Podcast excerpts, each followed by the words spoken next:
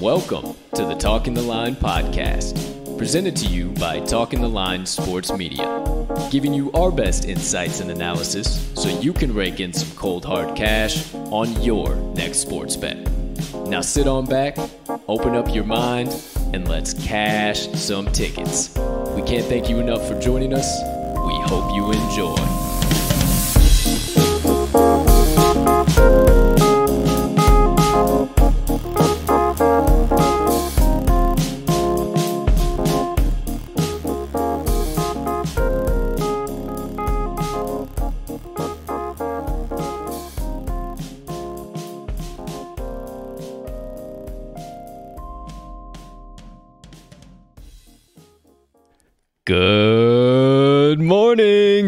Afternoon, good evening, ladies and gentlemen, degenerates and gamblers, far and wide. Welcome in to episode number 70, the big 7 0 of the TTL podcast. Hey, Thank you so much for taking a few moments out of your day to come and kick it with the crew on this beautiful Wednesday of bets. Now, before we dive deep into today's action and talk some lines for you kind folks joining us on today's show, please take a few moments, if you haven't already, to smash that subscribe button on whatever platform you are currently ingesting the TTL pod on. If you are on YouTube, you might as well go ahead and hit that notification bell as well so you never miss the start of a live show. If you are listening to the audio recorded version on your favorite podcasting directory, be sure to subscribe there in addition so you never miss the drop there as we do release the audio version after every live show. In addition, next item up on the list, if you could also be so kind and you have a few extra seconds in your day, go ahead, hit that like button, leave us a comment, leave us a rating, all of that good stuff. We cannot tell you how much we appreciate it when you do, and it only helps us make TTL Sports Media bigger and better for each and every one of you. And last but not least, here, head on over to this episode's description where you can locate the TTL link tree. Within that link tree, you will find all of the TTL crew's content so you can consume it however and whenever you please. Ladies and gentlemen, joining us on today's show, I am your humble host, Colton, Colt 45 Soroka. And once again, thank you so much for choosing to bet with the TTL crew today. Been a bit of a uh, wheel spinning start to the week here. Uh, the man to my left uh, probably doesn't even want to look into the camera, as you can see, but here he is. He's live in prime time, ready to get the good vibes rolling regardless of if it's a winning day or a losing day the previous day, you know what you're going to get here at the TTL pod. Good vibes. We never have anything but them. So, without further ado, let me bring in that aforementioned man to my left. A young man who uh, is ready to start cashing some doggone tickets. If you read the description, ready to get the money train back on the tracks and headed straight for Pay Station. Without further ado, the man, the myth, the degenerate gambling legend himself, Mr. Riley Armax Magnuson. Partner, how you doing over there today, pal? My man, I'm doing good. I know I say it every single day that I'm doing pretty damn great, but uh, something about today, I woke up on the right side of the bed today, and uh, I'm feeling pretty damn dangerous. Well, I don't know about you. I don't know if you guys noticed, new hat, New Jersey, everything coming out, feeling good. I, you know, the hat that I wear is a very special hat to me. It's a favorite hat of mine. I wear it because uh, it was a gift to me uh, by somebody who else is very special to me. However, sorry, still love you, but had to change Had to up the switch it vibes. up, had to get the vibes going in a different direction. So, first things first. Before we get into uh, a little more banter and what is coming up on episode number 70, you know the deal. We are a full transparency show here at the TTL pod. So, quickly, let's get into yesterday's best bets of the day. Yikes. Oh my goodness. Okay, on the screen now for you yesterday's best bets of the day. If you're listening, don't turn it off. Don't turn off the show after we tell you this. We have made some corrections and honestly, a lot of bad beats here on the screen. Uh, my partner, one and three. Uh, the Braves got it done in the bottom of the fifth on an Sure Acuna three run bomb, which was way more sweaty than that minus 170 line needed to be. Yep, Ozzy Albies, but still. Or Ozzy Albies, uh, sorry, my fault. Acuna is still not ripping the ball, nope. so doggone it. Uh, the Marlins' first five lost it one to nothing. Absolutely terrible beat there. The Rays, the Nats came out hot. I told my partner before the pod, but he sided me on over. Either way, we all bet on the Rays and lost. Uh, then you got the Brewers minus one and a half. I obviously didn't back that. Uh, being against the Cubs, not that it wasn't good analysis, but a bummer there. Uh, over to the right side of the screen, another over for me. Uh, did not go over for my full day. So, quick reminder before I get into this follow us on the Action Network app. Number one, stick to your units. And number two, make sure you have additional plays. These are our best bets of the day. We do the research, we do everything. But sometimes the tide doesn't shift in your favor, my friends. It's sometimes, gambling. Sometimes those ones that you're wishy-washy are on are the ones that uh, you know go. and I really wasn't sweep. wishy-washy on these at all. That's fair. Uh, so, with being without further ado, uh, follow me at cash underscore with underscore Colt Riley at RMAGs in all caps, and then all of the best bets of the day. If you want to, talking the line, we will turn this around at some point. Kind of wild. I started last week nine and zero and had a beautiful week, and then uh, welcome to gambling. Start this week zero and nine. Uh, whoever is watching my picks, watching this show, pound sand. Quit messing with me. This is not cool at all. Uh, Mariners first five plus one and a half. Uh, that one lost in the bottom of the fifth, three to nothing. The Diamondbacks first five plus a half lost in the bottom of the fifth inning. The Giants first five plus a half. All of a sudden, apparently, Gausman uh, is not the dominant man he always has been on the road. Don't know what happened there. Brutal beat. And then the A's first five minus a half had it the whole time. And then all of a sudden decided they couldn't put up any runs on inconsistent on the road. Mike Fultonewix, and it was tied two to two after five. So uh, nothing but bad beats there for me. You know, it'd be one thing. I'd let you guys rip into me if I was getting nine to nothing plays and like, are you even researching? Are you even doing anything? Right. Yes. This is just Vegas having a nice little day. It's okay. We're sticking to our units. Everything's fine. And then the two for Tuesday parlay. Gosh darn it. We are cashing a special play today. We're cashing two special plays today Wednesday Warrior and the Wednesday Parlay Pop Off.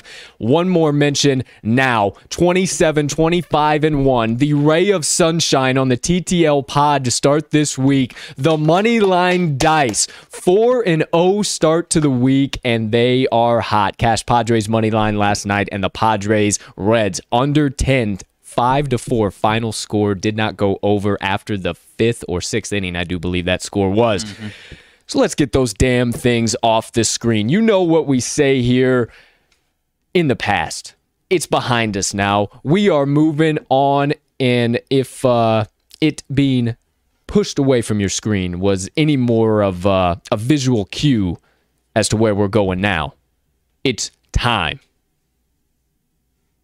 to start cashing some doggone tickets. It's time to give out today's locks.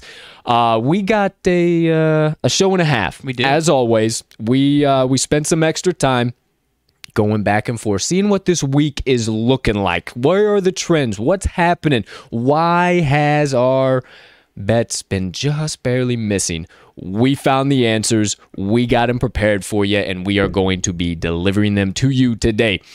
So, as always, kicking things off with the best bets of the day. We got seven picks coming at you today. I got four. My partner's got three, kicking it off with his, then over to mine.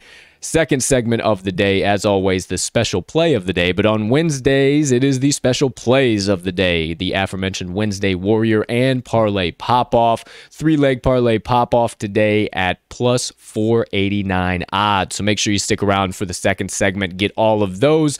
And then we'll be sure to uh, give you the best bets of the day. We'll recap those as well. Then we'll get into the money line dice segment. As always, the dice are hot. They're ready to roll. They're glistening in the production studio lighting.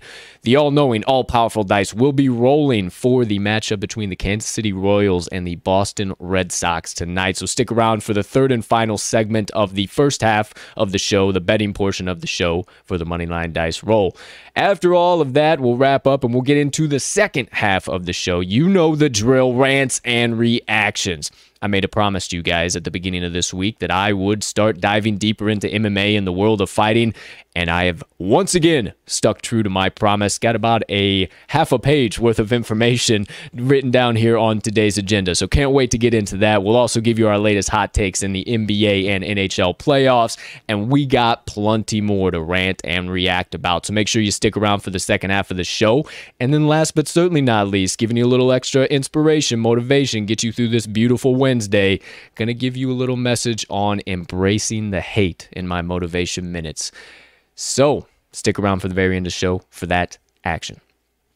But for now. Cut all the nonsense, cut all the drama, stop all the banter that you could go to every single other sports media outlet and get. You come here to the TTL pod for the Stone Cold Locks and running tickets to the window with the crew all day and night long. Let's get the vibes rolling now. Let's get the mindset in the right spot and get things kicked off with the first segment of today's show. Ladies and gentlemen, it is now time for the TTL crew's best bets of the day and the first half of that first segment, Armag's best bets of the day. I told you he's got three coming at you. All three are MLB plays, and he was going to be a little risky, and he pulled the reins back a little bit and said, Partner, 3 0 sweep coming up. I'm not playing around. I am not going to be wishy washy on anything. So, without further ado, I'm going to let him lay that analysis down, the knowledge he has acquired for himself and now about to deliver to you on this beautiful Wednesday. As always, without further ado, partner, you have the floor. All righty. I appreciate it. First one's coming out of the afternoon slate here in the MLB. Got the Pirates versus the Colorado Rockies in Colorado, and I am taking the Rockies money line. You've got Chad Kuhl on the mound for the Pirates versus Jon Gray, both right-handers.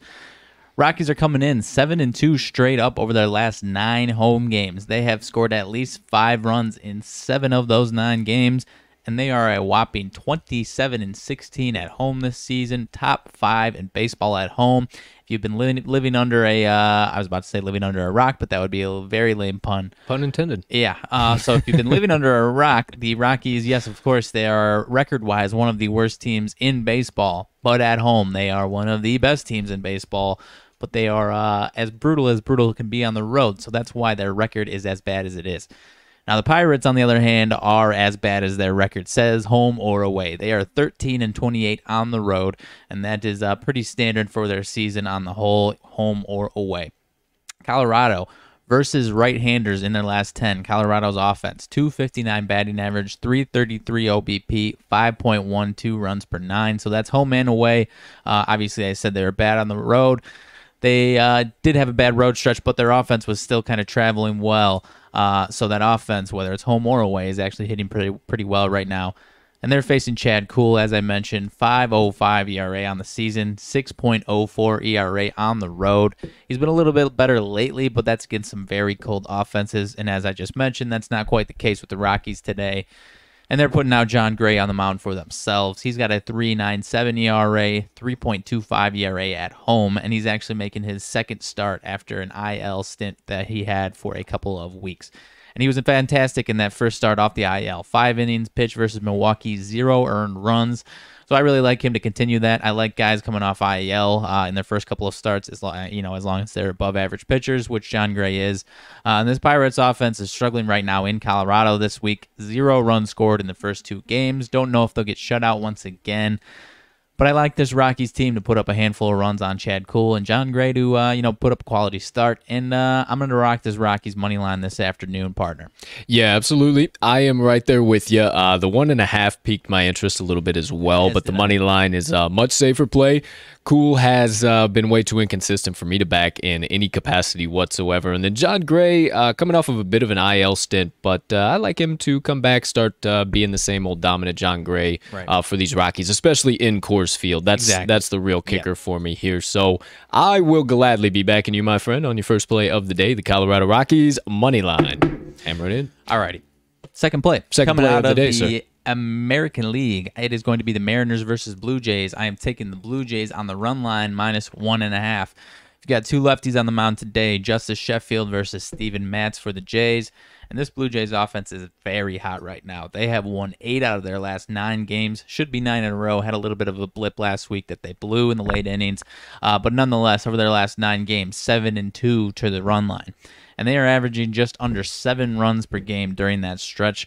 So pretty consistently putting up some nice runs. Last 10 versus lefties, 260 batting average, 341 OBP, seven runs per nine. Uh, so you know, obviously add one game on that, and it's pretty standard lefty or righty. They are hitting the cover off the ball. And they're facing a lefty in Justus Sheffield that I have no interest in backing today. 5.69 ERA on the season, 6.39 ERA on the road, 7.58 ERA in June. So things are not going well for Mr. Sheffield. The M's have lost three, have lost each of their last three games when he starts by at least three runs. And after a nice stretch for the Mariners, they are cooling back down a little bit here. Last 10 versus lefties, 231 batting average, 300 OBP, 3.94 runs per nine. So not terrible, still a little bit better than their season average, but not as good as it was a little over a week ago when they swept the Rays, I believe, and handled my White Sox in two out of three. So above all, I uh, like I mentioned in the last uh, analysis, you have Steven Matz coming in uh, off the IL himself after a couple weeks, and as I mentioned with Jon Gray, I really like pitchers at least above average pitchers in their first start off the IL to really show out and have uh, you know that freshness, whatever was causing them those issues in the past, to be uh, obviously out of the out of their way. Otherwise, they wouldn't be back. So I like Steven Matz to hold down this Mariners offense and uh, that Blue Jays offense to touch up Justus Sheffield this afternoon, partner, or this evening, I should say sure enough, uh, Justus Sheffield being on the mound uh, was the biggest thing for me. I backed him uh, last week, backed the M's in the first five. I thought he had enough firepower to get it done at home. Uh, did not at all, so I do not believe he has enough firepower to get it done on the road, especially against these red hot Blue Jays right now. Uh, yeah, I like the Blue Jays minus one and a half. Definitely, I think they get it done by two or more for sure here today. So, second play of the day from your partner, Blue Jays minus one and a half. So one and two, folks. Some solid value coming from the Rockies and the Blue Jays. Now, third and final best bet coming from our mags today. Sir, if you could be so kind to lay that bad boy down. Alrighty, back over to the National League this evening. And I'm taking the red hot Padres on the run line, minus one and a half versus the Reds. You've got two righties on the mound, Joe Musgrove versus Vladimir Gutierrez. And Musgrove has been heating up and looking very dominant in his last couple of starts. Last two against these Reds and the Dodgers, 13 innings pitched, six hits, one earned runs allowed. Zero earned runs were to the Reds over seven innings uh, a couple weeks ago. Uh, so he is coming in uh, with a 2-2 ERA on the season, 2.19 ERA on the road. So very similar, home or road doesn't really matter for him. He gets the job done. And on the flip side, you've got Vladimir Gutierrez, 3.97 ERA on the season. Came up in late May, so this will be his seventh start. I was backing him early. He was looking really, really solid. Now he's starting to fade. His last two starts, including a start against these Padres, 11 innings pitched, 14 hits, 8 earned runs, 6 walks, uh, and 5 earned runs were to the Padres over 5 innings. So in this case, I uh, I really like Vladimir Gutierrez to kind of stay consistent to what he was those last two starts. A lot of times I like to find these young pitchers who make their first few career starts. Guys have never seen him before, and he holds them down to one, two, three earned runs in the first handful of innings. And then, uh, you know, that sixth, seventh start after about a month or so in, a lot more film on him, a lot more guys have seen him.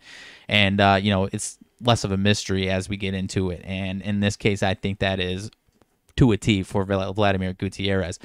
And now you're giving him the Padres offense again, who have won 10 out of 11, and they're tearing the cover off the ball. Last 10 versus righties, 298 batting average, 378 OBP and 6.32 runs per nine. So I really like this Padres offense about as much as I like the Blue Jays offense right now. Hmm. And uh, as much as I like Vladimir Gutierrez early when he came up, I think he's starting to fade. And I think we start to see these teams put up three, four, five pretty consistently on him, partner. Yeah, I was uh, right there with you on that Gutierrez analysis. I like guys, you know me, uh, getting their early starts in the MLB, definitely their first official outings in the MLB. And then for a little while, if they do have a dominant outing. And then now, like you said, seven, six, seven, eight outings, there's a lot more tape on them. Guys right. know what some of those sequences are now. And I think uh, definitely against this red hot Padres team, it's going to be one of those days for old Gutierrez to uh, regress a little bit up to the mean, if right. you will. Right. And if you're giving me a bona fide five earned runs to the same team, that's a very good team last week or two weeks ago, uh, over five innings pitched. I think it's going to be a lot of the a lot of the same here. Sure enough. So there you go. Beautiful gambling people. One, two, and three best bets of the day coming from our mags. If you tuned in late or uh, you missed anything there, we will recap all of the best bets of the day here shortly after we get through my best bets and the special play of the day. But moving right along into that second half of today's first segment, my best bets of the day. Told you at the top four best bets coming at you. I got three MLB plays and one NHL play coming at you, and you better not call me a homer. But we will get things started here at the very top. The first one on my card with the matchup between the Tampa Bay Rays and the Washington Nationals. Yes, I'm going back to this game, and I am taking the Washington Nationals first five run line plus a half. I know this pitching matchup on the surface level may not seem like the best one. Uh, you got Jon Lester going against Drew Rasmussen. On the surface level, you see Drew Rasmussen's numbers right now and you think, wow, he is really excelling. But I'll get to that here in just a minute. However, we also all know how hot the Nationals team is right now. They are absolutely beating the cover off the ball. One of my partner's key analysis yesterday was Kyle Schwarber being a little cold against lefties, and I really liked that. It, it was true, and he stuck to what he's been doing and beat the cover off the ball yet again.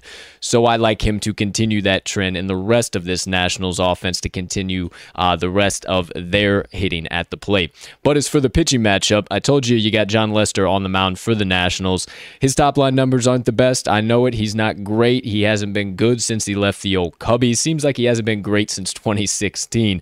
But he has had seven starts at home, and he does get a little bit better at home than his top line numbers. He's got a 275 opponent batting average allowed at home with a 3.82 ERA over 35 and a third innings pitched. He's allowed two runs or less in three out of his last five home starts. So going back to Nationals Park has really given him um, a, a bounce uh, and a little bit more in his step, uh, having those home fans in the crowd, uh, giving him a little bit of extra umph there behind his pitches. He did have one bad outing over his last 10 uh, back on May the 22nd. And then he promptly followed that up with three one earned run outings and then two two earned run outings. He is in that exact same spot here again, coming off of a seven earned run outing against Miami. Very, very lackluster, not lackluster, no pun intended there. But uh, I believe that uh, he is about to go back on that rebound streak here just before we hit halfway through the season. And anything that he gives up, barring the Rays,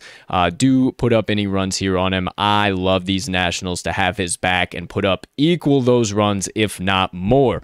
But as for Rasmussen, I told you right now, you look at his numbers, he's got a 0.00 ERA and a 0.82 whip you look at that and you're like, Cole, how can you bet against a pitcher like that? Well, that's not the full story. Those numbers are three official outings for these Tampa Bay Rays. He was traded from the Milwaukee Brewers this season and actually had 15 outings with Milwaukee this season. Over 17 innings pitched, he owns a 4.24 ERA and had 12 outings in 2020 with the same Milwaukee Brewers with a 5.87 ERA over 16 innings pitched, my friends those were three good games. He's a bullpen guy. This is going to be a bullpen day for the Rays.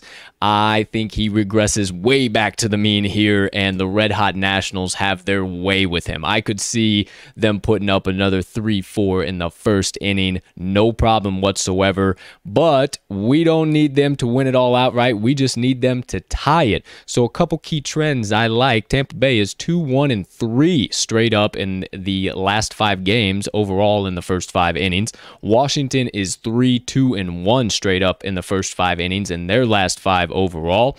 The Nats are six and zero oh straight up in their last six Wednesday games, six and zero oh straight up in their last six interleague games at home, and Tampa Bay is zero and five straight up in the last five meetings in Washington, and two and five straight up in the last seven meetings overall. Once again, we don't need them to win it. We just need them to tie it, and I have more than enough confidence in this Nationals team to get that job done. So, one more time, my first best bet of the day the Washington Nationals' first five run line plus a half.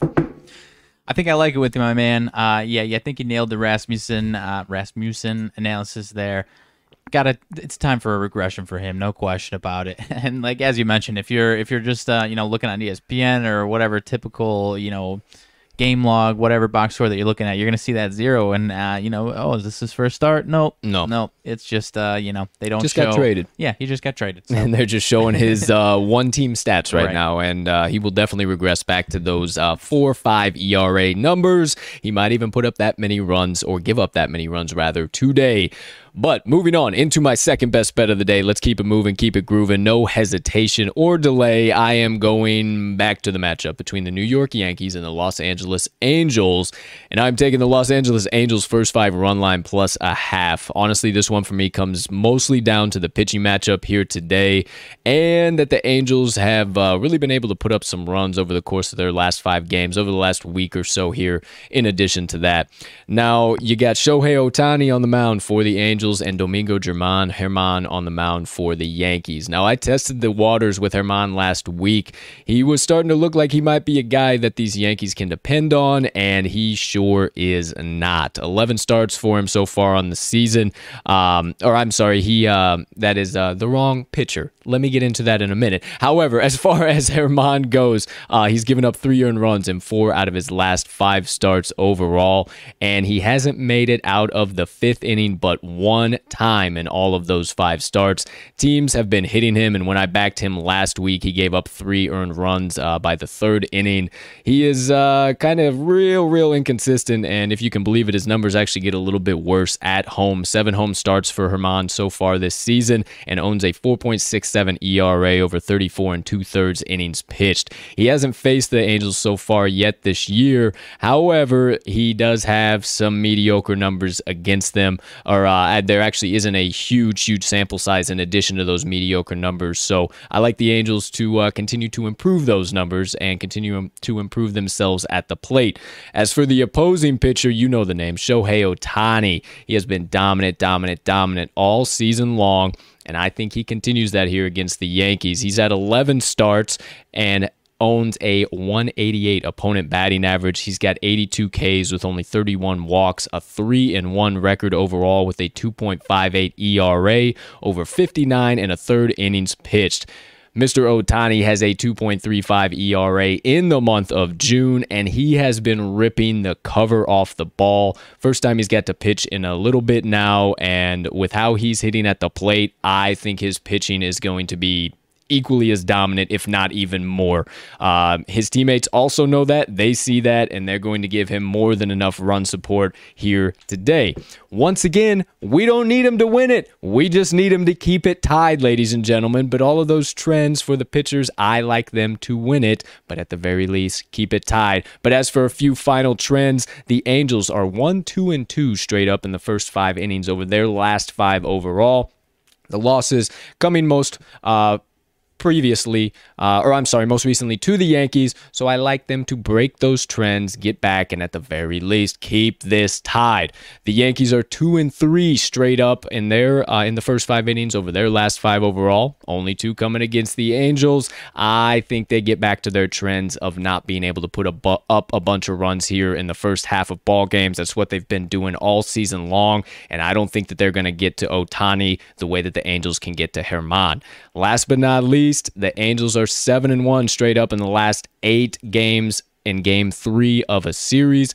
LA is also 9 and 4 straight up in their last 13 games after scoring 5 or more in their previous game. I also like the money line here today. I might do a little sprinkle on the side. Like I said, I think they win this outright, but if you're giving me the line you're giving me with a plus half run backing, I will gladly take it. So my second best bet of the day, the Los Angeles Angels first 5 run line plus a half. Yeah, I'll be right there with you on this one. This is my favorite of your four plays today. It does seem like Shohei Ohtani is, uh, you know, kind of made for the bright lights of Yankee Field, the spotlight. He's done it at the plate, no question about it, and I think he continues that on the mound. This Angels offense has been clipping along just fine. It's, you know, aside from Ohtani, they don't really have any good, if competent pitchers, if anything No. like that. So that's kind of why you see them dropping all these games because they put up at least five runs yesterday. They just allowed double digit runs. Right. So uh, with Ohtani on the mound, I think they keep him low. And as you mentioned with Herman, uh, no confidence in that guy either. So No, no confidence whatsoever, and especially after I backed him uh, in somewhat of a similar spot, thinking he could get the job done, and Right. it was nowhere near that. So uh, I will gladly be back on the Angels today. But let's keep it moving into my third best bet of the day. I am going to the matchup between the New York Mets and the Atlanta Braves, and taking the opposite side that we took as a crew yesterday. I'm taking the New York Mets full game run line plus one and a half. The Mets can get it done in certain spots here. They have been able to all season, and I think though today is once again one of those spots, uh, one of the random times that they're going to be able to get a win back to back. Uh, But I like the plus one and a half back in here. Once again, I think I might do a little money line sprinkle off the pod, but for best bet, a safe bet, Mets plus one and a half here today. So you have David Peterson on the mound for the Mets and Max Fried on the mound for the Braves. Both uh, pitchers here are lefties. But for Peterson, he has pitched much better lately, surprisingly, than his top numbers would indicate. Uh, pitched really well against my Cubs and has uh, pitched really well since then. He's given up one earned run or less in three out of his last five starts overall and has uh, pitched really well against ATL over the course of his career. Uh, 37 at bats, 233 batting average, 351 OBP, and a 647 OPS. Atlanta right now is actually also struggling mightily against lefties. Over the course of their last five games, they are 167 uh, at the plate on average, batting average uh, against lefties, 211 on base percentage, and a 0.00 runs per nine. It is not recently, it has been going on over their last 10 games. They are 203 at the plate, 293 on base percentage, and are scoring a 2.96 runs per nine on average. So these Braves are actually struggling a lot more than you would think and what their brand name would suggest uh, for uh, actually trying to put up runs here. Now, as for Fried, he hasn't been bad by any means. I am not uh, making this play based off fading him, but I just think it's the spot that he's in. He was actually getting really, really doggone good and starting to find his groove. And why I say getting, he's coming off of a little stint here on the IL. He hasn't pitched in over two weeks. And a little contrary to my partner, when those guys come off, I don't like them to bounce back as dominant as they once were. I like them to be on a little bit of a pitch count, a little bit of a uh, inning count. Now, it varies from pitcher to pitcher, but I definitely think that's going to be the case for the young arm of Max Fried here today. They don't want to mess him up for long term or even any potential playoff hopes that this Braves team might have. Um, outside of that, why I like the plus one and a half is also these bullpens. Once uh, whatever happens between this starting pitching matchup, I obviously am leaning more towards Peterson with the value there, but the bullpens loom very large for me. The Mets are actually ninth in the MLB in bullpen ERA at 3.59 with a 233. 232 opponent batting average allowed and a 315 OBP, whereas Atlanta is actually 24th in the MLB uh, in a bullpen ERA with a 4.77, allowing 252 opponent batting average and a 335 on base percentage.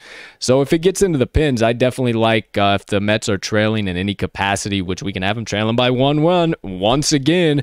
But uh, if they're trailing in any capacity, I think they can uh, get it turned around by hitting the mess out of this Atlanta bullpen and putting up some runs and squeaking away with another road victory here at a good price. But a couple key trends I also like. The Mets are 20 or I'm sorry uh the Braves. No goodness gracious I'm taking the Mets. The Mets are 20 and 8 ATS as an underdog on the season, so covering the plus one and a half. The Braves are 16 and 38 ATS as a favorite on the season, not covering that minus one and a half. The Braves are also 13 and 28 ATS as a home team this season. They met 27 and 25 ATS on no rest compared to the Braves 25 and 34 ATS on no rest. The Mets 4 0 straight up in their last four Wednesday games, and they are 4 and 1 straight up in the last five in Atlanta, 4 and 2 straight up in the last six, all of those meetings being in 2021. Give me all of the Mets here today at the plus one and a half on the run line and a little sprinkle on the money line, but for the best bet, New York Mets plus one and a half. I think I'll be right there with you on this one. I think it's going to be a low scoring game. I could very well see it being a one score game either way, Braves or Mets. So I think I'll be right there with you. As you mentioned, Peterson has been uh, turning things around big time. So I uh, I like it today. I like it. Well, I certainly appreciate that, sir. So there you got one, two, and three. Let's close it out with number four. I told you a little bit ago, but if you didn't hear, I'm going to the ice. It's time for a Stanley Cup pick, and I think this is just the spot to back my boys. I am taking the Montreal Canadiens money line. And no, you cannot call me a homer. And no, this is actually not based on my fandom and that I think they should get it done, which I do. However, there's a couple key things I'm looking at that I think the Habs get away with this win here tonight. First of all, the line. They're right around plus 188 right now, somewhere in that ballpark, depending on what book you're looking at. And that's actually been a really profitable spot for them this year. Uh, from a plus 175 underdog or more. They are three and two straight up on the season, uh, with actually being better as the line ticks up that's giving them right now around a 30% chance to win this game. And I have it a little bit closer to 50 50% chance to win this game. I'm not buying this line all too much. I think that plus 160 was a little bit more setup y, or this one is a little bit more set up for the Lightning. The public are already on them, and 90% of the analysts that you're going to find are already on them, whether it be the Lightning money line or the Lightning minus one and a half. For frame of reference, the Lightning money line, the last time I checked, was was getting 60% of bets and 90% of actual money wagered on this game. Can you say severe monetary liability? The books see that. They know that this is Vegas at the end of the day. This once again is a when everybody zigs, Colt zags. I did it on Monday, but I didn't make it an official play today. I made it an official play because I do believe it is a guaranteed hitter. Now, as for the goalies, Vasilevskiy has been really, really, really doggone good over the course of their last five games, honestly. And I think he's due for a little bit of regression. Uh, you know, things happen to human beings and goalies from time to time. And he's been so doggone good and dominant. I think he just has at least one little bit of a regression game here. I'm not saying he's going to give up 10 goals or anything, but I think the Habs are able to put a few more in net than just one uh, like they did on Monday. As for Carey Price, he has been dominant all playoffs long, not just a couple series previous. He has been dominant, dominant, dominant, and I like him to return to that form honestly, that 5 1 game, it wasn't that score. The, the Habs let that one, one of those slip away games late in the third period where the team just starts putting up goals because you know you can't get anything on net and you kind of concede it. Game one of a Stanley Cup playoff. They're not going to concede this game. I absolutely love the Habs to get the job done tonight. They have not lost back to back games in these playoffs since going down 3 1 to the Maple Leafs. Okay. They have been dominant, dominant, dominant, and they should be just fine. But a couple key trends I really like they are 12 and 9 straight up on the road after a loss this season. Tampa Bay is 22 and 26 straight up after a win overall this season season, and Montreal is 15 6 and 5 straight up on one day's rest after a loss. You could also look at me and say, but Colt, the Habs are 0 7 straight up in the last seven meetings in Tampa Bay. And I would point you to the fact that outside of game one, the last matchup played in Tampa Bay was May the 5th of 2020, and then the remainder were in 2019. So I'm not buying it. This is not the same Habs team from 2019. We clearly all know that because they were nowhere near a Stanley Cup final. Too many people are on the Bolts tonight, ladies and gentlemen, whether it is the money line or the minus one and a half. When everybody zigs, Colt zags. If you want to hop on the zagging train with me, let's ride the Montreal Canadiens money line. Interesting play, my man. I can't hate you on it, and I uh, think you got some serious value there. Don't know if I'll be riding it with you. Maybe I'll uh, talk myself into it, That's or you'll okay. talk me into it. Uh, obviously, I'm not the hockey capper over here, so we'll see. We'll see if I'm i know on it. you don't like getting crazy with NHL, but I absolutely love the Habs to get it done here today. They've uh, they've been sneaky in these spots. they've been question, no real question. I dangerous in these hate that. spots, especially the long line on the road. Everybody Yeah. and their dogs thinks that this is going to be the Lightning's game. All the stars are pointing in that direction. Well, guess what star is not pointing in that direction? Las Vegas. The star in the middle of the desert. They are not pointing that direction. I will be siding with Vegas tonight and uh, taking note of that severe monetary liability they are facing if the Tampa Bay Lightning win this evening. I do like your analysis on Vasilevskiy regressing a little bit. I think so too. I do like that. I, I obviously think so, but Yeah. I appreciate that. do. I, appreciate that. So there you go, ladies and gentlemen. There you have it. One, two, three, and four. My best bets of the day. Be sure to recap those for you here in just a little bit. But let's keep this show chugging on down the tracks. We got tickets to cash. It's time for the second segment of today, and uh, we're gonna have uh, two parts to this one as well. The first half of the second segment of the day. You know the deal, the special play of the day, the first special play of the day, my personal favorite. I know my partner's personal favorite from time to time, depending on the team we have there, but I absolutely love this because I am a fan of dogs and teams that need to get the job done. Ladies and gentlemen, today's Wednesday Warrior is live and in prime time. That was a good one. Like that. So, um, if you don't know what the Wednesday Warrior is, you ain't never seen it before. It is a team that has consistently either um, whether they've been in a uh, underdog spot or whether they've just been in a spot where they need to get the job done or whatever the case might be, they have been a warrior. Whether it be on the spread, on the money line, whatever the case, whatever the best bet is, we target that team and we make them our Wednesday Warrior. So today we're going to the hardwood. We got an NBA play, and you guys are probably already thinking you know right where we're going. Hey, but guess what? We're not like every other analyst out there. And uh, my partner agreed with me on this one. When everybody's zigging, once again, Colt zags, and now our Mags is zagging right alongside with him. So, partner, could you please indulge these kind people as to what our Wednesday Warrior special play of the day is today? Not a problem. So we are taking the Clippers money line tonight. Now this is a warrior spot because the Clippers, with the backs in, with their backs against the wall, have gotten the, obviously this playoffs gotten the job done every single time. And obviously Ty Lue, best record in NBA history in when facing elimination games. So needless to say, I like the Clippers money line tonight, as do you. Clippers defense has been fantastic this whole playoffs uh, playoff series.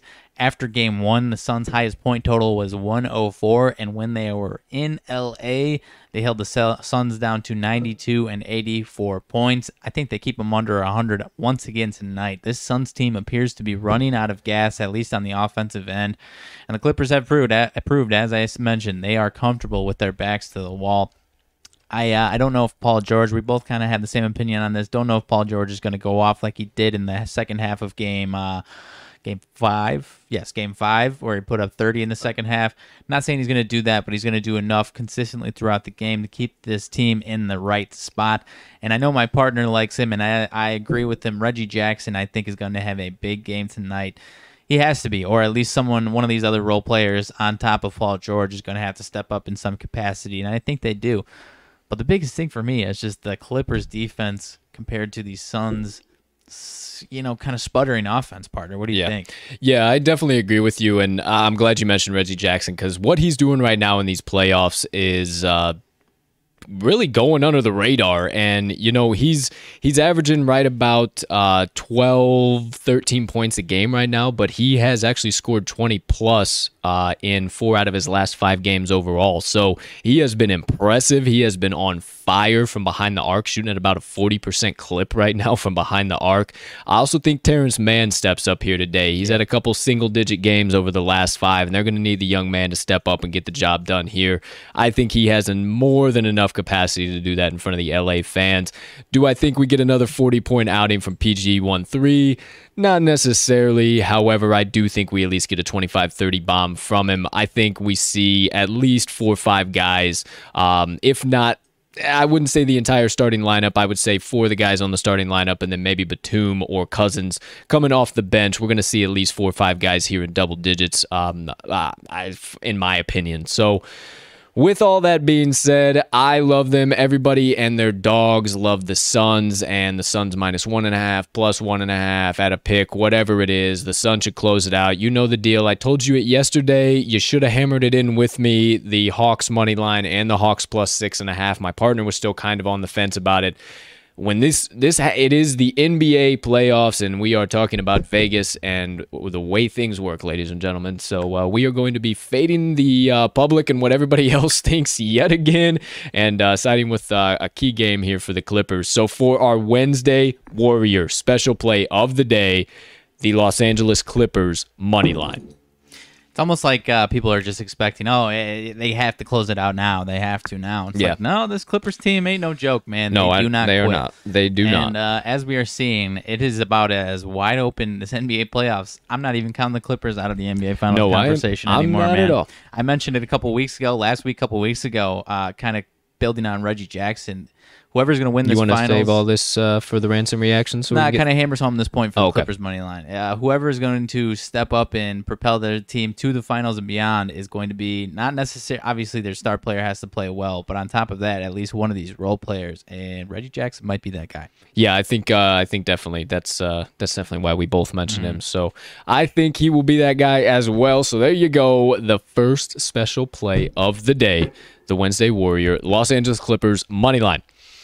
Now you know the second special play of the day on this beautiful Wednesday is the Wednesday Parlay Pop Off. If you're not familiar, once again, we take the Wednesday Warrior, one of our mag's best bets and one of my best bets. We parlay those three bad boys up and make it the Parlay Pop Off for some pretty juicy odds, and we aim to get that bad boy to the pay window. We don't do a whole lot more analysis or trends or anything else because we've already told you about all the picks and everything and every reason why we like them. So we just lay it out. So for today's Wednesday parlay pop off, overall odds right around plus 489. We are taking Obviously, the Wednesday Warrior, the Los Angeles Clippers money line. Then we will be taking our mags pick, the Blue Jays minus one and a half, and then we will be taking my pick at the Los Angeles Angels first five run line plus a half. So those are the three best bets on the Wednesday parlay pop off. But in case you missed them, we're right at that time. It's time to get into the best bets of the day for Wednesday, June 30th, 2021, last day of the month. Let's close this bad boy strong and look into July with nothing but bright eyes, fresh smiles, green coming our direction. So, kicking things off today, let's recap today's best bets of the day. Here we go. Here we are. Where? Uh, oh, we are in. Staples Center. Staples Center. Okay, I couldn't uh, see the logo there on the uh, on the hardwood, but I do now. I see it's the Clippers logo. So, without further ado, Today's best bets of the day. The left side of your screen, ladies and gentlemen, you have our Mags picks. Three locks coming at you. The Colorado Rockies money line, the Toronto Blue Jays minus one and a half, and the San Diego Padres minus one and a half. To the right of that, the other half of the crew, my best bets of the day. I am taking the Montreal Canadiens money line, the Washington Nationals first five run line plus a half, the Los Angeles Angels first five run line plus a half, and the New York Metropolitans plus one and a half. Below all of the best bets of the day, the seven favorite picks coming from the TTL crew. You got the not Monday Madness parlay. You have Oh, the Wednesday parlay pop off. Damn it. It is the Clippers money line, the Los Angeles Angels first five run line plus a half, and the Toronto Blue Jays minus one and a half. Parlay those up, odds of right around plus 489. You put you a nice little 10 spot on there, and we'll get about a $60 grand total payout on that. And then last but not least, the Wednesday Warrior all the way to the left. If you just want to play that bad boy, we are taking the Clippers money line. There you have it, the seven, eight, and nine best bets coming from the TTL crew today. Hammer them in, lock them home, sprinkle a little bit of dough down, whatever you like to say or need to say. Just make sure you get the best bets of the day in it, whatever the current best line is on your favorite sports book. You might see some additional stuff on the screen there. Uh, if you're listening, you obviously can't see it, so I'll tell you it's the Moneyline Dice. It's about time to get into the Moneyline Dice roll of the day. But uh, just as a quick reminder, told you at the top of the show, we are, uh, or they are rather, rolling today for the matchup between the Kansas City Royals and the Boston Red Sox. I'm excited to get them out. I don't want to uh, wait around any longer here. Stars of the We're- show right now. We're gonna get point. right into it. Uh, today's money line dice roll of the day. As always, let me uh, grab our guest of honor here. Get us a little bit of room. Mm-hmm. All right. So first things first.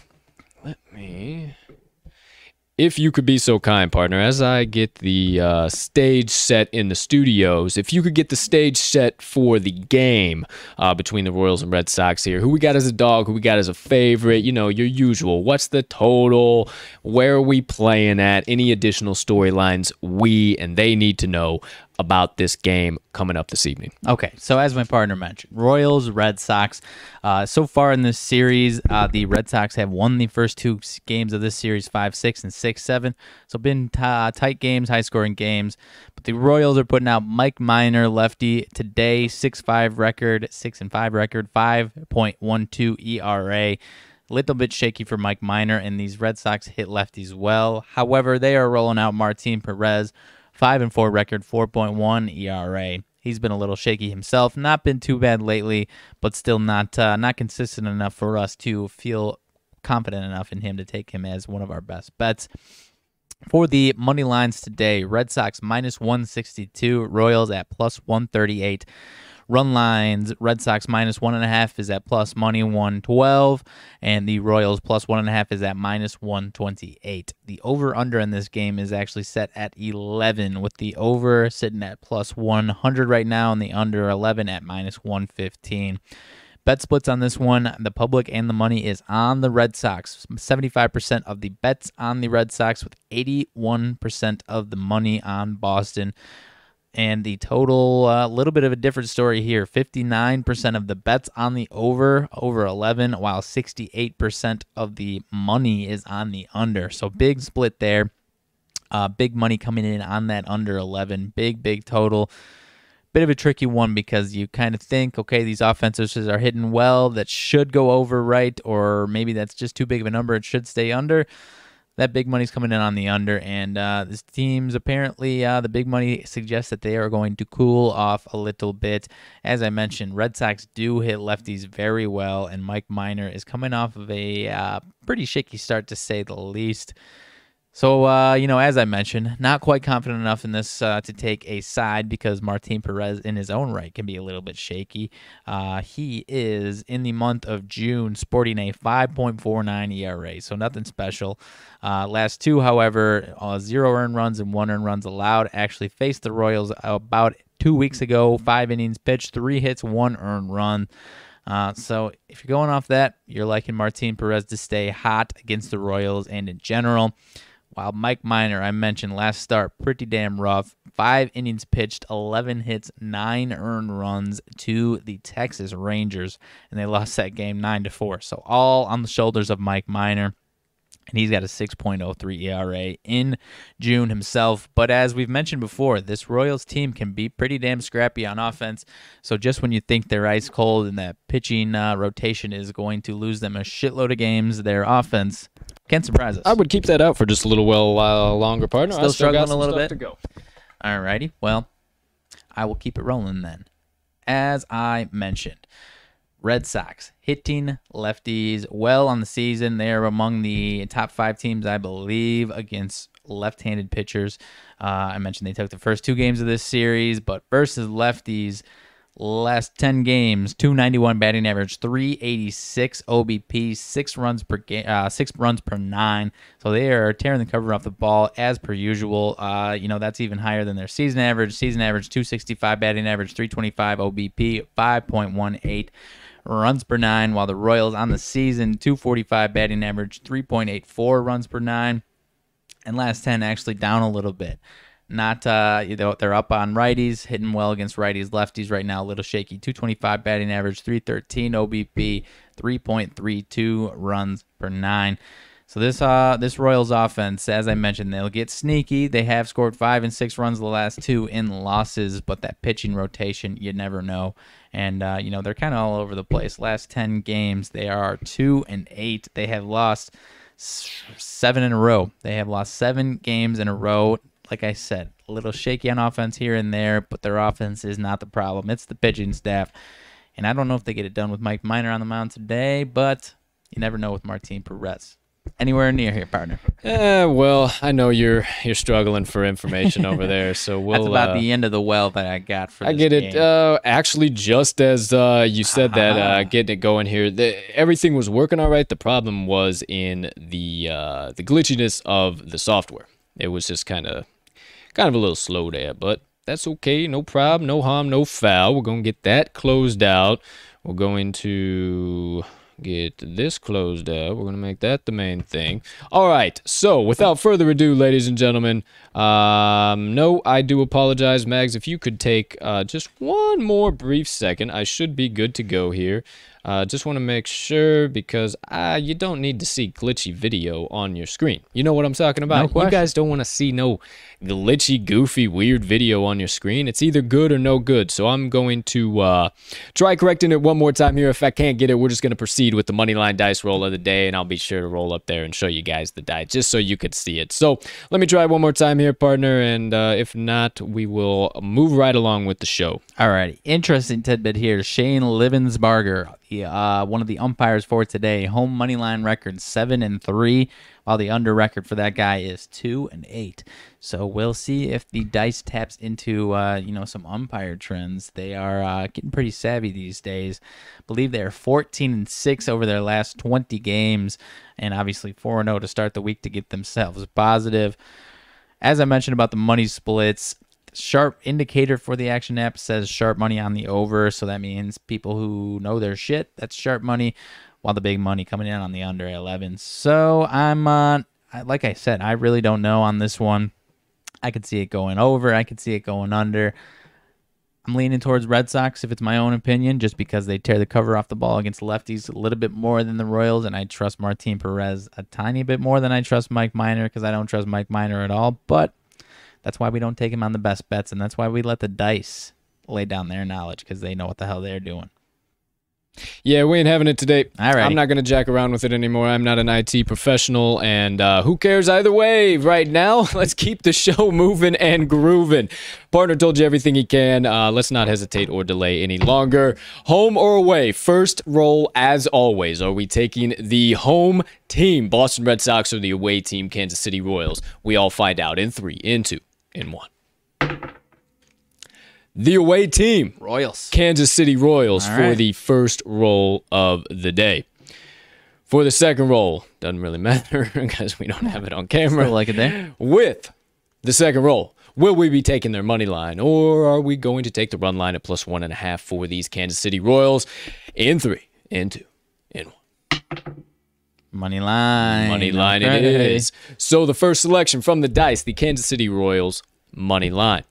Moving right along, the wild card roll of the day. Will we be doubling down? Will we re-roll? Are we just uh, gonna go right on over to the total? Do the die know something we don't? We all will find out in three, in two, in one. The under. Under it is. Under 11. All the right. away money line and under 11 just to Okay. prove the fact as always little uh walk down memory lane if you will. I'll bring these dice up there just so you guys can see them today. Partner anything else you need to wrap up? I'll be right back on by here in a minute. Uh, yeah, I mean, I laid out about as much analysis uh, or stats, storylines as I can on that one. I said I was leaning towards the Rock, uh, Red Sox, and uh, I think I was leaning towards the under, but the dice said, screw you, you don't know what the hell you're talking about. Royals offense, as I mentioned, is uh, pretty sneaky at times, and who knows what Martin Perez has in store for us. But apparently, a nice little bounce back from Mike Minor. That is right on screen there, partner. You are right on. still got it Still got it. And so as my partner comes back over here, I gotta trust the dice. I might even up my units on uh, the plays that I make for the dice because they are red hot. And uh, you know, things are rolling along for them. 14 and six, last 24 and 0 to start the week, and they've got two coming at us today. Big total, they're going under. Big underdog, they're going for on the money line. Let's cash a couple more for the money line dice today, partner.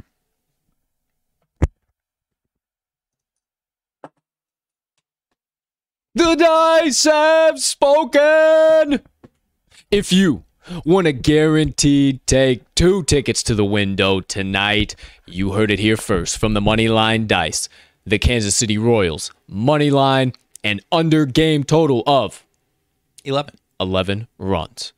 There you go, the two best bets from the Moneyline Dice today. Sorry for the technical difficulties, but you right. still got to see them anyway. Thank you, Dice. Thank, Thank you, Dice. We appreciate you. And uh, as much as we appreciate the Moneyline Dice, we want you guys to appreciate them too. Uh, so why don't you go on and get your own set? Uh, they are now 27, 25, and 1 on the TTL pod. So better than 50%. Uh, so you can bank on the Moneyline Dice if you want to get your own or any of the other amazing merch that Moneyline Dice has at their company. We put their website link in this episode's description. You can click on it, and we also put our coupon code right in the description as well. It is TTL. 10 TTL10. Uh, you'll get 10% off your first order on moneylinedice.com. You can get yourself some dice, a tracking book, MMA scorecard, many other things to mention, but they have some great merch over there. Start rolling with the crew, start rolling with the Moneyline Dice. Get yourself your own set, and let's cash some Moneyline Dice tickets, baby. Let's do it. There we have it. There you have it, ladies and gentlemen. Today's Moneyline Dice roll of the day. Stay hot, Dice. Stay hot, dice.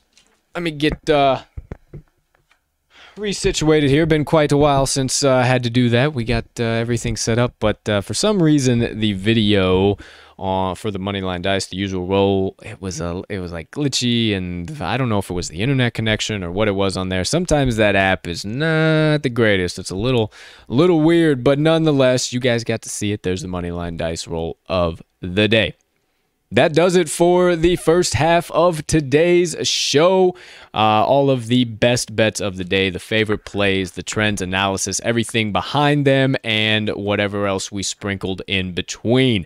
We're about to dive into the rest of the sports world and sports gambling world uh, with the latest news and hot takes. So if you're about to head out of here and one of the kind folks that just stops by for the betting half of the show, first and foremost, thank you so much for uh, taking a few moments, as always, out of your day. Come and kick it with me and our mags, get uh, some plays, and help us bankrupt these books. We got another daily battle to get after after today, and we can't thank you guys enough for helping us in that battle and getting deep in the trenches right alongside with us. If you really are headed out of here now, we hope you have a spectacular rest of your Wednesday, unless you have other plans, but don't stay away for too long. We'll see you on tomorrow's show because you know the drill. We need your help bankrupting these sports books one play at a time. So, peace and love. But for the rest of you, sticking around for the second half of today's show, it's about that time. Rants and reactions are now live, and the second half of the show is underway. Here we go, ladies and gentlemen. Let's get into it. Let's not waste any time. Uh, hell of an episode so far, partner. Got some uh, solid value, solid stuff coming out. Before I get deep down into some MMA news, world of fighting, everything in between. Uh, anything get off your chest? Anything discuss percolating to the top you uh, seen here as we start today's rants and reactions? Oh no, my man! As I mentioned at the top, I am. Uh, you know, I'm feeling good. I'm feeling dangerous. We've got a uh, nice slate of action coming our way. I feel very good about all of it. I do believe your Rockies are uh, underway here very shortly in about an hour. Uh, no, they're at two or three o'clock in the afternoon. Oh, okay. There's a different game at twelve. I Yeah, I don't know what the game at 12 else, was, so. but either way, that's what we got going on. Uh, Mags is uh, feeling dangerous today, ladies and gentlemen. So uh, I'm feeling dangerous as well. I got the broom, broom back out of the closet. Oh, it's the uh, Diamondbacks and Cardinals, and then my Cubbies and Brewers at 110 before your Colorado Rockies pick. Uh, but got the brooms out of the closet ready to uh, do a little sweeping today against these books. But uh, let's talk some nonsense. First things first, uh, little MMA, uh, UFC, world of fighting, everything in between. Promised you guys I would be bringing it, and I am. First things first, uh, partner, let me ask you do you know who Fedor Emelianenko is? no idea. I would not uh, believe that you would. He is one of the most legendary fighters ever Okay. Has not ever fought in the UFC, so that's why I am not surprised you don't know the name. Fair. But he is one of the most dominant Russian fighters to ever grace us as fight fans with his presence in many, many organizations. He fought in Pride, uh, fought in Glory, I do believe, uh, fought in Rizin most recently after coming out of retirement in 2012. Uh, came back for that and actually just knocked out Rampage Jackson. Really? In December of 2020, or was it 2019? Uh, it was do do do Looks like do. 2019 on what you yes, wrote down. Yes, it was 2019. He uh, KO'd Rampage Jackson in 2019. So Fedor's back. He is 44 years old. So when you get to that age and you're still dominant uh, and on one of those retirement tours, if you will, as a fighter, whatever promotion you're fighting under tends to bend head over heels for you and do a lot of things because they know you carry a lot of weight, a lot of fan base, and will bring in a lot of money. So now Fedor is back signed with Bellator, and Bellator has announced an October 23rd card that will be headlined by Fedor Emelianenko in the capital of his home country of Russia, Moscow, at the VBT Center. I cannot wait to see this man get back in the cage. I cannot wait for you to be able to see him uh, fight. He's a heavyweight. He's dominant. He's one of the most electric judo fighters. I, I mean, his hands, his throws. He is Still got it? Oh, he's still got Still it. got it? He's still got Okay. it. He's actually won four out of his last five fights, Wow. And coming off of that Rampage Jackson KO in 2019. That's I'm So- a big Rampage fan. Yeah, and Rampage is great. I'm a big Rampage fan. Yeah, Rampage is uh is a great fighter. Obviously, we all know the story behind that big man. Um, but yeah, they they fought in Rizin in Japan, and uh, Fedor got that KO. So pretty doggone sweet. Um, but very excited. That's one thing I wanted to mention. Fedor is coming back. If you are a fight fan, he will be back. October 23rd, live from Moscow, Russia. Uh, opponent still TBD, but it is on a Bellator, a Bellator card, and we do get to see the old man finally come back to the cage once again. So, if you are a fight fan, you know the name. Fedor is coming back. Another little bit of information if you are also a fight fan, uh, previous rival of the aforementioned Rampage Jackson, Uh-huh. Sugar Rashad Evans, Okay. has announced he is coming out of retirement, will no longer just be doing post fight broadcasting for the UFC. He is now going to be getting back into the octagon or ring. Still I say or ring because we are still in preliminary discussions of this whole shebang, but Rashad Evans' management has reached out to the was it uh, to the Logan Paul camp. It is Logan Paul. I wanted to make sure I said the right one. Has reached out to the Logan Paul camp for a potential boxing match, and also the Roy Jones Jr. camp for a potential boxing match. Uh, basically, what it sounds like to me from the quotes that I could read from Rashad, uh, he needs a little bit of extra money in the bank account and uh, sees how much these exhibition boxing matches are bringing in millions and millions and millions of dollars. And uh, he said, well, shit, I can strap on some. There is no way that these YouTubers are knocking out everybody at this rate. I can strap on some gloves and give it a run once again. Why the hell not? So. Sugar Rashad back in action, strapping the boxing gloves on, maybe even the MMA if it makes sense per him for both sides, both parties. I would imagine boxing, but MMA would be electric between either of those. two MMA guys. would be awesome. It has to be boxing, though, right? I would say so, Yeah. especially Roy Jones Jr. Right. Yeah. Yeah. Maybe you could convince Logan after how much he's been doing, but I highly I would be doubt it. surprised, but at the same time, it wouldn't surprise me if he said, "Screw it, I'll do it." Yeah, I guess, but I, I The way he's going right now, though, you have to think he's gonna yeah, stick with with with how good he's been boxing lately, I, I just don't think he moves away Yep. from that. But uh, so word on the street is, ladies and gentlemen, that uh, we're going to be seeing Sugar Rashad Evans here. Uh, might not be this year, it may be this year, but as per now, it's right in the preliminary discussions of Sugar Rashad strapping up the gloves again, maybe getting back in the ring. Probably not the cage though. One other uh, couple other little bits of information coming out. We got um, Fight Night no, not fight night, UFC 264 next weekend. Huge card. McGregor Poirier 3. It is loaded, it is stacked. I told you on Monday. I am so looking forward to the return of Kevin Lee. He's back. All right, let's go. Kevin Lee has now faced another injury, broken rib, uh, per reports, and is out of the UFC 264 card. The return of Kevin Lee is still on hold, ladies and gentlemen. If you can't hear by my voice, I am depressed. I have been waiting to see Kevin Lee get back in the cage for so long. He's been battling knee injuries, been battling um, uh, shoulder injuries, and then now he's got the rib. We're talking a week out from the fight. I mean, this is this is not what you want to hear. But uh, T's and P's to Kevin Lee. Hopefully, he can get things going. I'm not sure who his opponent was, but hopefully they can get a replacement. We still got another scrap on there. Another fight that is now in jeopardy. Sugar Sean O'Malley versus Louis Smolka. Louis Smolka pulls out because of a staph infection. So now Sugar Show is without an opponent. Now, shouldn't be too hard to find him an opponent in the bantamweight division. That's what I was gonna say. There's about a line 10 miles long Yep. of guys who would fight him.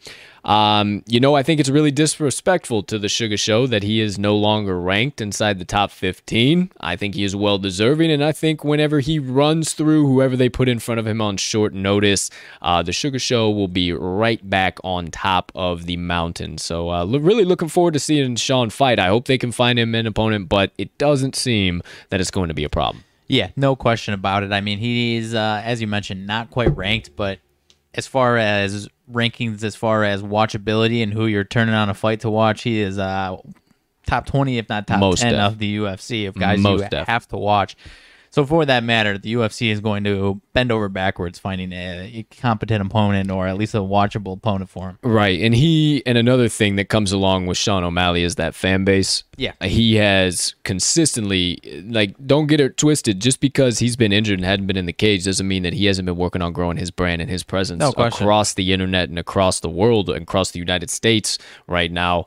Um, he has been blowing up and he is going to be bringing quite the fan base and quite the payday if he can get the job done. So I, uh, I think they'll find somebody for him. I don't know who. I tried to make a couple educated guesses out of the top 15 but none really make any sense to me. I, I didn't want to jump the gun and say anybody. Maybe I'll tell you guys beginning of next week who I had in mind. If, or maybe tomorrow I'll look a little bit deeper because just looking on the surface level, there are so many guys in the bantamweight division that I I didn't even realize we're in the bantamweight division. Like you're 135. How is that possible? Right. I thought you were 155. So I got to dive back into bantamweight, and I don't know. Maybe I'll give you two, three, four guys. I think if per chance they don't get a fight signed uh, today. Right. I think they probably do by the end of the week going Yeah. into Monday By for the- the, you know fight week. Yeah. But uh, yeah, as you mentioned, it, it shouldn't be too hard. Anyone who you know maybe doesn't have a ton of spotlight on them, that's you know an easy way to get the spotlight on Mm-hmm. them. So shouldn't be any problem. There you go. There you have it. That's the UFC. So we covered Bellator. We covered UFC. Let's cover one more. The PFL. One of your favorite fighters, my friend, Anthony Showtime Pettis, has uh, transferred over there. I'm a fan. I don't know. I would say one of my favorites. Oh, I thought you were a big fan. I'm a fan. My apologies. No, you're a fan. Either way, I'm a fan. Thought you're much bigger than that. I thought he was uh, kind of equal to um, your Sugar Show. Somewhere, Oh, no, no, somewhere in there. Uh, either way, that all being said, I like him, but yeah. uh, Anthony Showtime has gotten out of the UFC. Right. His contract was up, and he's one of those guys. He's still, I mean, he's not young by any means, but he's still one of the young guys. He can get it done. One of the lower level uh, promotions. I don't Right. even want to say PFL is a lower level promotion. It's still a top notch promotion. It's just not UFC. He goes over there, loses his first fight, and has his second fight uh, two days ago, and loses by unanimous decision, and is now 0 2 in the PFL. Not a good look for Pettis. Uh, might be getting real close to the time where we leave the gloves in the octagon. Not sure where Pettis goes from here after these two losses. He's always been one of my favorite fighters to watch. Uh, you always go back to the. Um, cage kick Yeah. against Benson Henderson.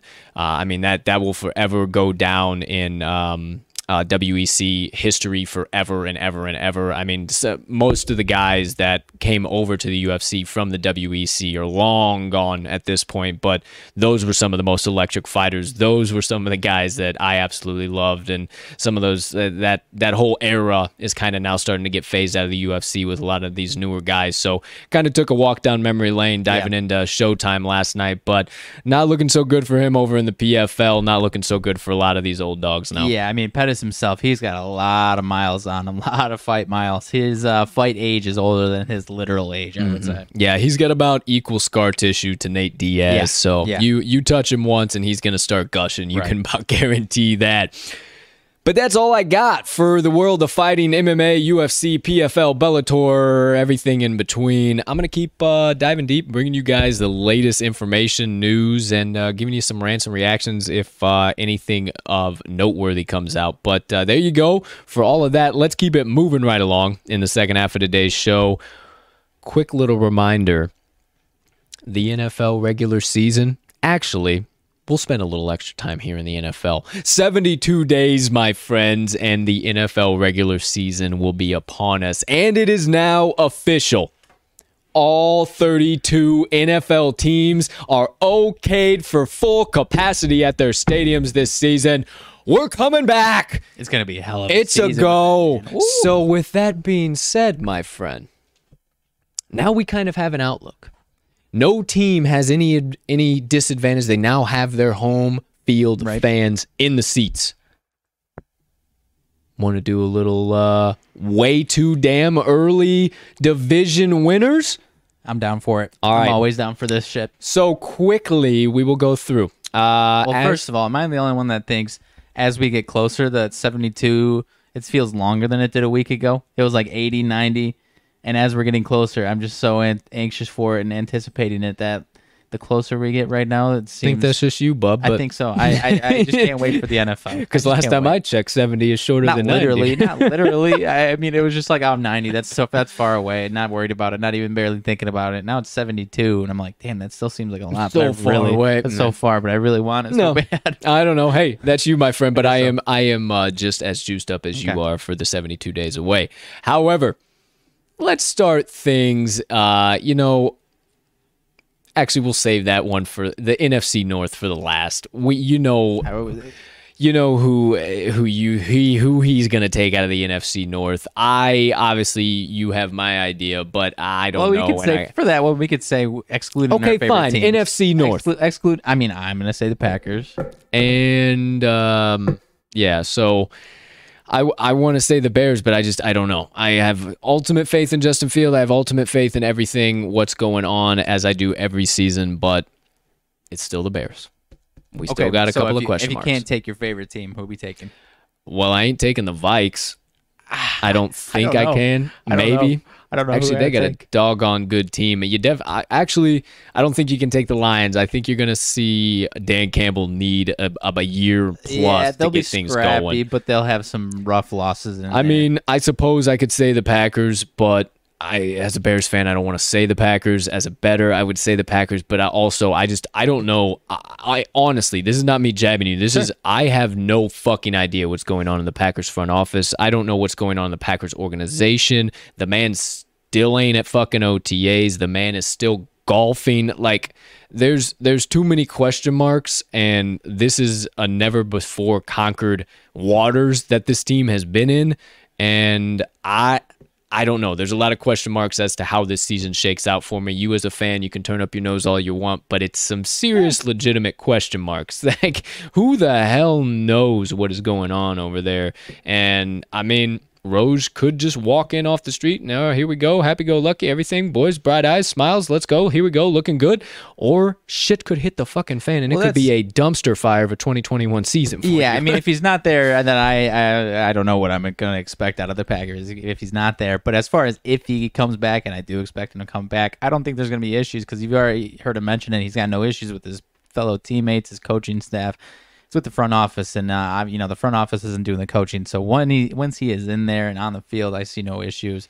So that's why I like the Packers. Gun to my head, without the Packers, I think I'm going Vikes, just because they still got some semblance of uh, you know some solid players on both sides of the ball. I, Justin Jefferson is the real deal.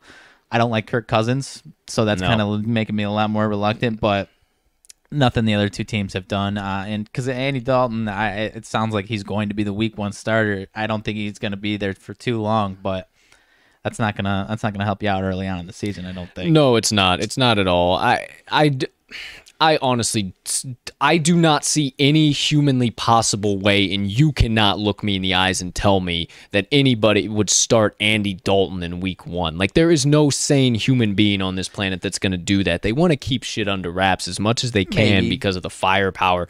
I mean, But not to- if Andy Dalton starts in week one, it will be the single handedly stupidest decision that that Bears organization might have made yet.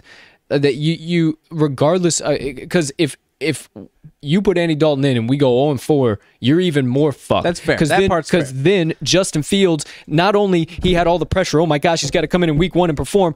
Now he has to do that with an 0 and 4 fucking record, and then has to be the worst quarterback in Chicago Bears history and live all the Chicago fans down. I don't want to see that for him. That's don't fair. fucking start Andy Dalton, damn it. Please don't. Please don't ruin this season already. Please don't.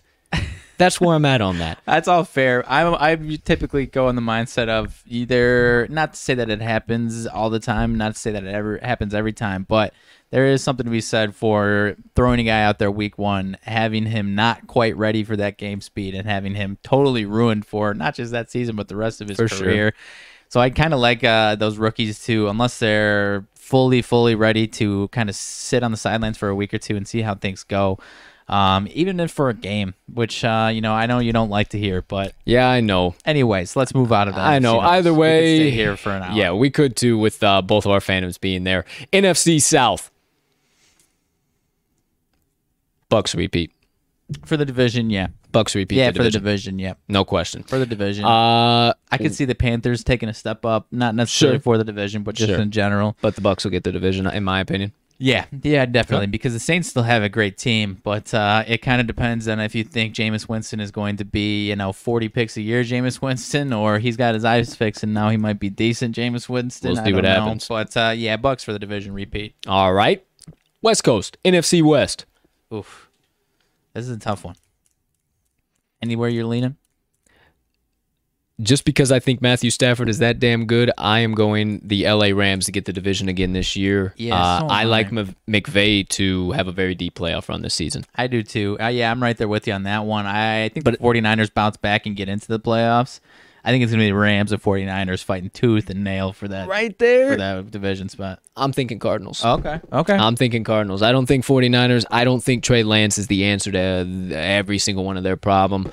Um, that team over the course of the last few seasons, they have been dominant on the defensive side of the ball. Offensive side of the ball has some question marks. Does Trey Lance, like you said, it's all on his shoulders now. He has to come in and perform from snap one. There is nobody else well, they got Jimmy. G- They, they got Jimmy G, but it is on Trey Lance's shoulders per everybody. There is like there isn't no Andy Dalton question mark going on in the 49ers pretty facility. sure Jimmy like, G's still favored to be the week one starter. and I don't think those favored mattered at all. Trey Lance is their guy with all the stuff that's happened with Jimmy G.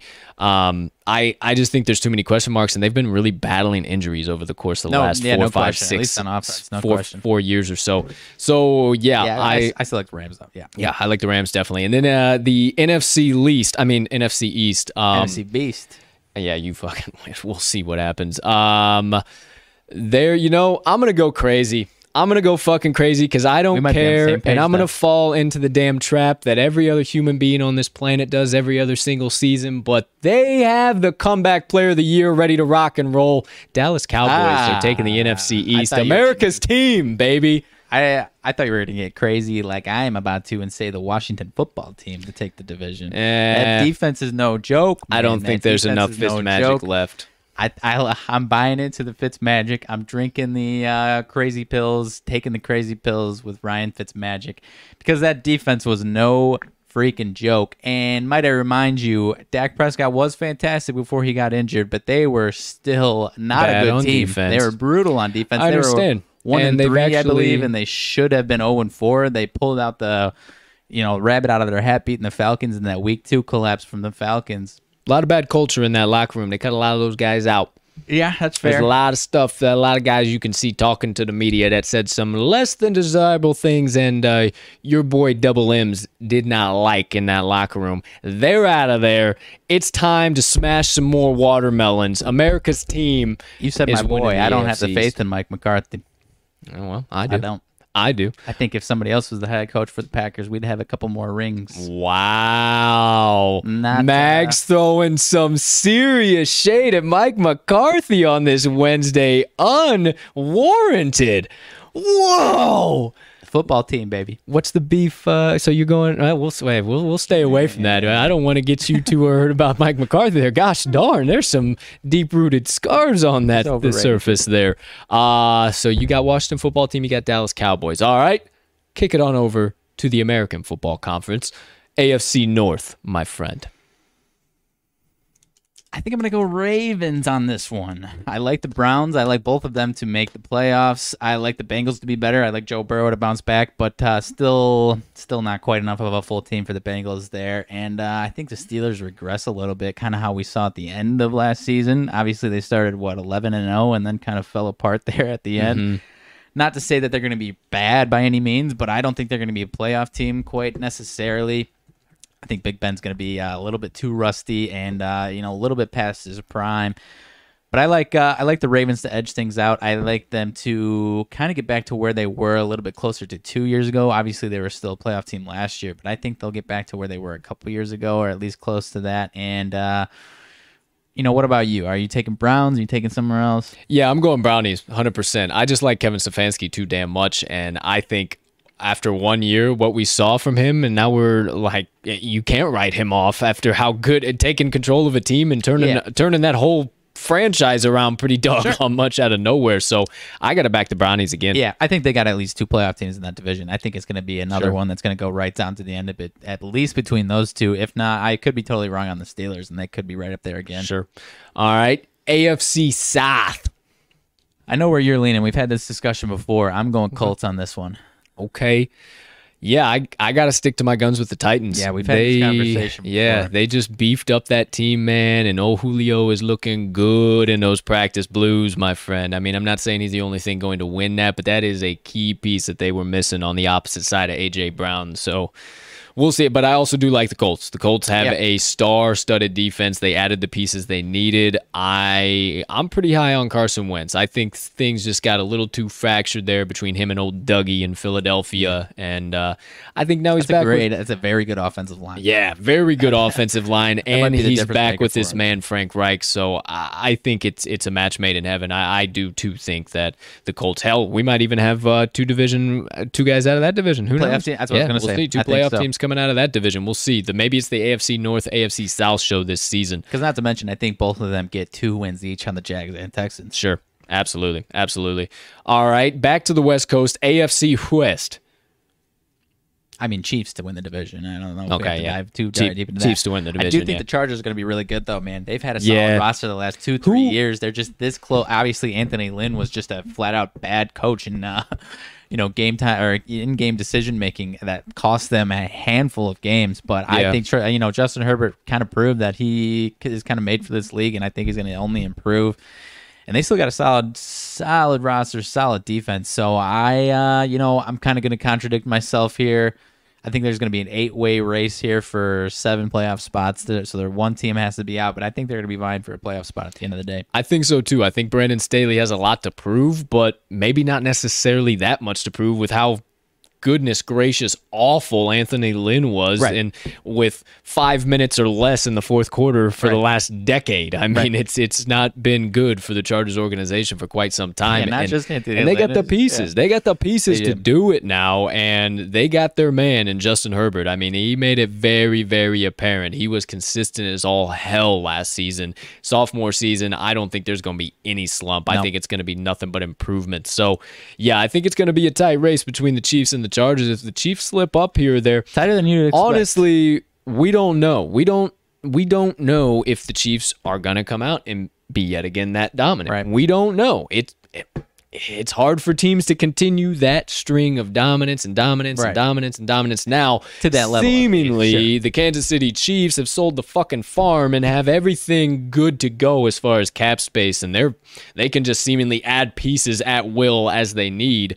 But I think they're gonna be. I think that I think they'll still be good, but just a little devil's No, yeah, advocate yeah, yeah, on the ahead. table. for sure. Last but not least, AFC East. Um, Got to stick with the Bills, but I think uh, I've mentioned it before. I don't know where I've mentioned it before, but I think the Pats bounce back. I think Belichick's back. I, I think, they I made a it. declaration. That's why I said I'm kind of contradicting myself because this is now I've said two teams in each division, so that's eight too many teams. But uh, I've said before I think the Pats bounce back and make the playoffs. So that obviously leaves someone out of the out of the teams that I mentioned, but that defense had so many guys opt out last year. I think a lot of those guys come back and uh, at least make them competent to good defense. And I've mentioned it before. Cam Newton was looking good. Patriots fans small Patriots fans, the biggest media Patriots fans, they were drinking the Cam Newton Kool Aid for through the first three weeks of the Yes, season. they Had were. him two and one, this close to three and zero, a game of the year against Seattle, down to Mm-hmm. the wire, and then he hit COVID protocols, was out for uh, one or two weeks, I don't remember, and then he just wasn't the same afterwards. Yep. But as we've mentioned and as we've seen. That can have an effect on guys, and then you give him about a year off, and they come back just fine. So I like Cam Newton to bounce back this year and lead that team to a playoff spot. Yeah, Patriots are my pick for sure to win the NFC East or AFC East. Um, are you taking them over the Bills? I'm taking them over Okay. the Bills. I I love the Bills. I love Sean McDermott. I love Josh Allen. I love Stefon Diggs. I love the way they've retooled that offense. I can't remember if they got them a running back or not. Not to say Devin Singletary isn't good or um, uh, Zach. It's not Zach Bush. Uh, either way, he's not good either. But that's one of their spots that they really lack in. They they don't have that smash mouth running back that they can depend on. It's it's a lot of high flying, throwing the ball, and then hopefully we can scratch out five yards here on this run. And Belichick has never had a season that bad in his life. I don't believe. Uh, he's probably still chapped from it. He made it very apparent what his plans are this season during the NFL draft and the week following, after literally buying everybody on the free agent market for hundreds on the dollar. He did not care what he paid. He was getting them. Like you said, defense is back, back in action. So many guys opted out last year, and I think that's going to loom super heavy for this NFC East. And I think a lot of them are going to be thinking, ah, pff, Patriots team coming back, old Billy's dead, and then all of a sudden the the the Patriots are going to come out and start laying down seventy two to six beatdowns. Right, and not to mention, he's not a guy that buys into too many narratives, but the one that he would buy into is that, uh, or, you know, kind of oppose is that last year people have been talking about how Tom Brady won that breakup. He was the guy that was stirring that pot. He was the one that mm. was taking him. Mm. Not so much Bill Belichick as we used to think it was more 50 50. And I, I disagree with that. I think he was as big of a reason. They just, as we mentioned, it was just not their year last year. The No. recipe was not right and I think they get back there, and he's got uh, he's got something to prove again somehow. I do believe you are correct. So those are our way too early Never too early. division winner predictions. Never too early when it comes to the NFL. 72 days away. That wraps it all up for the gridiron. Quick stop by the MLB, the Diamond. Um, last night, uh, your Rockies pick today, our Rockies pick yesterday. You might have saw they won in convincing fashion, eight to nothing, but you might not have saw that there was a no-no in present at the start of the ninth inning that no no by Mr. German Marquez was busted on the first run or the first batter of the ninth inning. Uh, hit a single.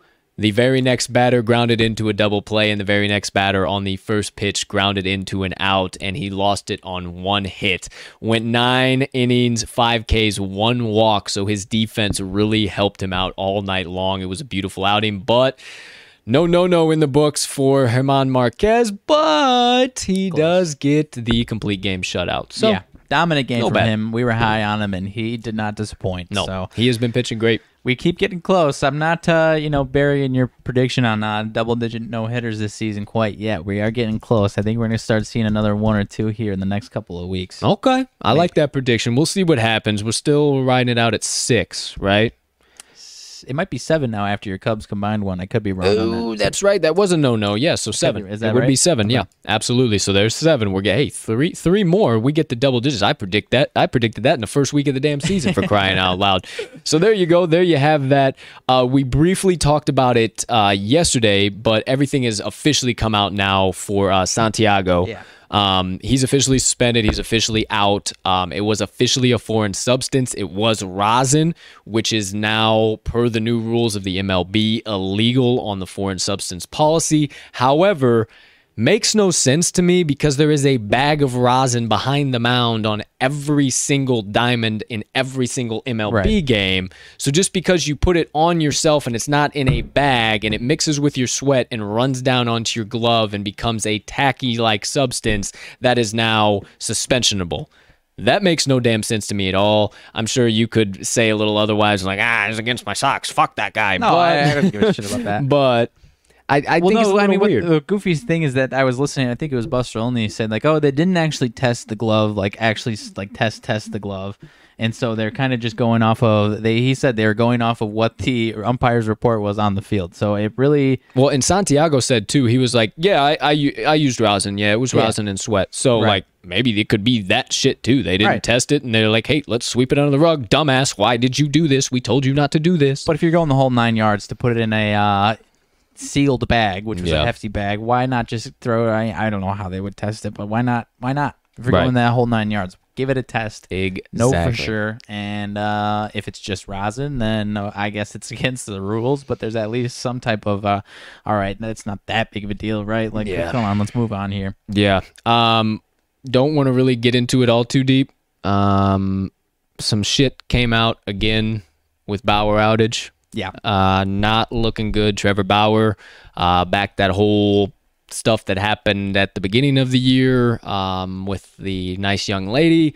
Uh, that's all I'll really say on that. Um, he might have some allegations coming his way, and we might not be seeing Trevor Bauer for quite some time. This this one seems pretty damn serious. Uh, from what I've read, you always know let it play out, let the judicial play it, let let justice play out. If it true, it is true everything. I hope justice is served to the full extent. If it's not, I hope everything is reversed and Bauer gets right back on the field. But just so you guys know, we this one is looking a little hot. I this uh, as fast as the Deshaun one kind of just like has disappeared Sort of, yeah. just disappeared now. Um, I think we got a little bit of this one to investigate still yet. So that's all I'll say about that, just so you guys know about that. If you're like, where the hell has Trevor Bauer been? Uh, shit. Hey, T's and P's to you, Trevor. I hope everything's good. Or the reverse, you know, moving along. Um, Josh Donaldson. Last night. Oh, look at you perk up. Last night, ripped a piss missile on Lucas Giolito. And as he is rounding first base, just flicks his nice mullet back and uh, looks in Giolito's direction and says the kind phrase of, Not sticky anymore, huh, buddy? And keeps running around those bases.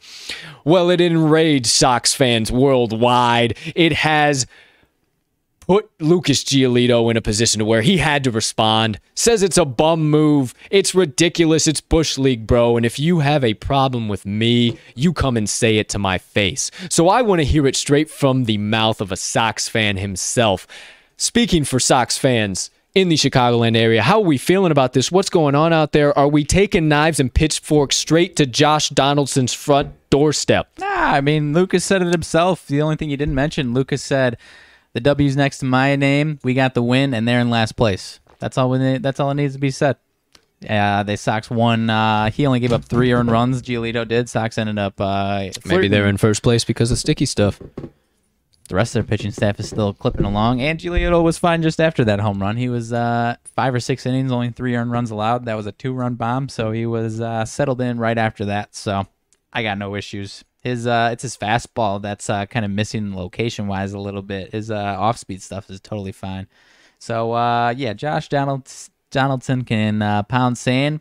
Twins are bottom of the pack, and uh, we're still in first place. Sounds like you guys are thinking about Josh Donaldson a lot.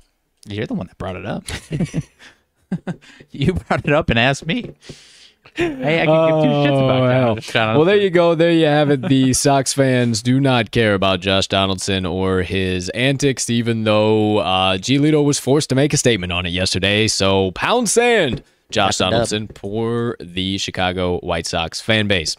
Wrapping things up here, that does it for the diamond. Let's make a couple quick pit stops by the hardwood and the ice. NBA playoff action rages on. Um, last night, Told you guys I was going to be hammering in the Hawks. There was no question about it. There was no ifs, ands, or buts. Everybody and their dogs were uh, taking the Suns. So Taking or, the uh, Bucks. taking the Bucks. I'm sorry. So um, back on my analysis for today. uh, so I had to do it. Uh, series even now, two two, going back to Milwaukee. Um, we'll see status of Giannis up in air. Who knows actually what's going on there? He seemed to be walking okay, so I don't think it's an ACL. I don't think it's bad enough, but I, then again, stuff have, could have already been coming out by the time we've been on this pod. So we'll be sure to keep you updated there. I'm not too sure. I know you got some stuff you probably want to talk about as far as the Bucks Hawks, but I honestly don't know. I mean, I was looking right before to see if there was uh, any updated odds on the series itself, and they have not posted these odds. So it's clear that they're waiting on the status of Giannis. It does seem like I think Trae Young will be back for Game Five. He seemed, uh, you know, pretty energetic. Ener- energetic on the bench was kind of wasn't really limping or anything, keeping himself seated. He was kind of moving all over the place, Yeah. jumping up and down. So I'd venture to guess and say that he's back for game five. So, I mean, if there's no Giannis in game five or and beyond, any game that Giannis is not in, I it's going to create some serious technical difficulties for that Yeah, Bucks no team. kidding, man. I don't know what to expect if that's the case. Yeah. This playoffs is anybody's ball game right now, and uh, We'll see, and we I'm see. still hanging tight onto that Atlanta Hawks championship ticket. It ain't going nowhere, ladies and gentlemen. They've given me a few opportunities to cash out, and I ain't doing it. I don't even know, man. I'm I'm I'm getting not, I'm not nervous because I, I don't have any tickets. Uh, I've just I'm just this is just shocking. I've never seen anything like this in the NBA where the stars are just falling why off. I, I feel like is- I'm just I'm my confidence in the Atlanta Hawks has never been higher. If I'm going to be honest with you, uh, just with how everything is shaking out Shit's like this right now. Uh, then you heard our stuff, Clippers, Suns. We won't dive too crazy back into that. Uh, do believe there is going to be a game seven. The Suns are not taking this one tonight. I think we see another struggling night from a lot of their key members who should be due for a rebound, but I don't think it's going to be coming until they get back in front of their home fans. Yeah, I'm right there with you. I've uh, said the last couple days, I'm still taking the Suns in seven, and uh, yeah, we're both. We already made the pick, so we are all over the Clippers tonight. all over the clips. And last but not least, Stanley Cup Ice Hockey NHL Playoffs. Habs Lightning game two tonight. You know where I stand. I'm back in my Habs. Uh, I just think this plus 180 to plus 200 spot for the Habs is very, very profitable. They've been extremely dangerous in this spot. Everybody and their dogs is on the Lightning. This is Vegas. This is the playoffs. And uh, I think the Habs squeak away with one here tonight. Yeah, I'm uh, like I said, I'm on the fence on this one, but uh, as far as entertainment is concerned, I would love to see the Habs on top of it tonight. I think it'll be a low scoring affair too. Uh, defense is back in action, goalies back in action. So I don't think we're gonna see anywhere near a football score or anything near No. uh, what we saw on Monday. I think this might end a little three one, be uh, two one to the very end, and then we pull a goalie and we end Okay. three one here tonight. So there's my early prediction: Habs three one victory this evening. Why don't you get wild and take the alternate line minus one and a half? I probably will. Okay, Why the hell not? that was good. We'll see what happens. We'll see what happens. Be sure to follow us on the Action app. I might just so lock that bad boy in. Uh, outside of that, that's about it going on in the ice. You know, finals game seven, nothing uh, crazy, no big storylines, anything coming out as of yet. We just trudge right along into game two. Be sure to follow us on uh, Twitter, the Talking the Line page on Twitter, and myself and Mags will be sure to cover all of this action tonight uh, with all types of content and our takes from everything going on. So make sure you follow us there. If you don't want to search for all of that stuff, just head over to this episode's description and hit our Linktree. We put all of our socials and all of our additional content in there for you so you can easily access it. You ain't got to scroll all over the damn interweb trying to find stuff from the TTL crew. Last but certainly not least, um, partner, I have uh, gotten everything about off my chest I think I need to uh, do here today. Anything for you burning on the brain, melting on the heart, festering on the soul. You have been dying to get out to these kind folks that stopped by episode number 70 of the TTL pod today. Uh, interesting little tidbit here. All uh, I right. had nothing yesterday. Still didn't really have too much, but uh, since I had nothing yesterday, I got to bring something to the table here. On this day in, I lost the date already, 1930 something. 1930 something. Detroit radio exec George Richards buys or pays seven thousand nine hundred fifty-two dollars to buy the Portsmouth Spartans, moves and rebrands them to Detroit as the Detroit Lions. Well, about eight thousand dollars, all it costs for an NFL team. About uh, you know ninety years ago. shit, we could have had an Uh, NFL team. If we get figure uh, if we figure out time travel, I, I think my first order of business is traveling back to the twenties and thirties and buying myself an NFL team. I don't know about you. I uh, I would have to agree. First, I got to make a pit stop by the bank before I jump Sure. into the time traveling machine. But uh, once we do that, yeah, we got ourselves a uh, NFL team. We'll just fast forward into the future, and hopefully that NFL team turned into the Chiefs or the Buccaneers, and then we're good.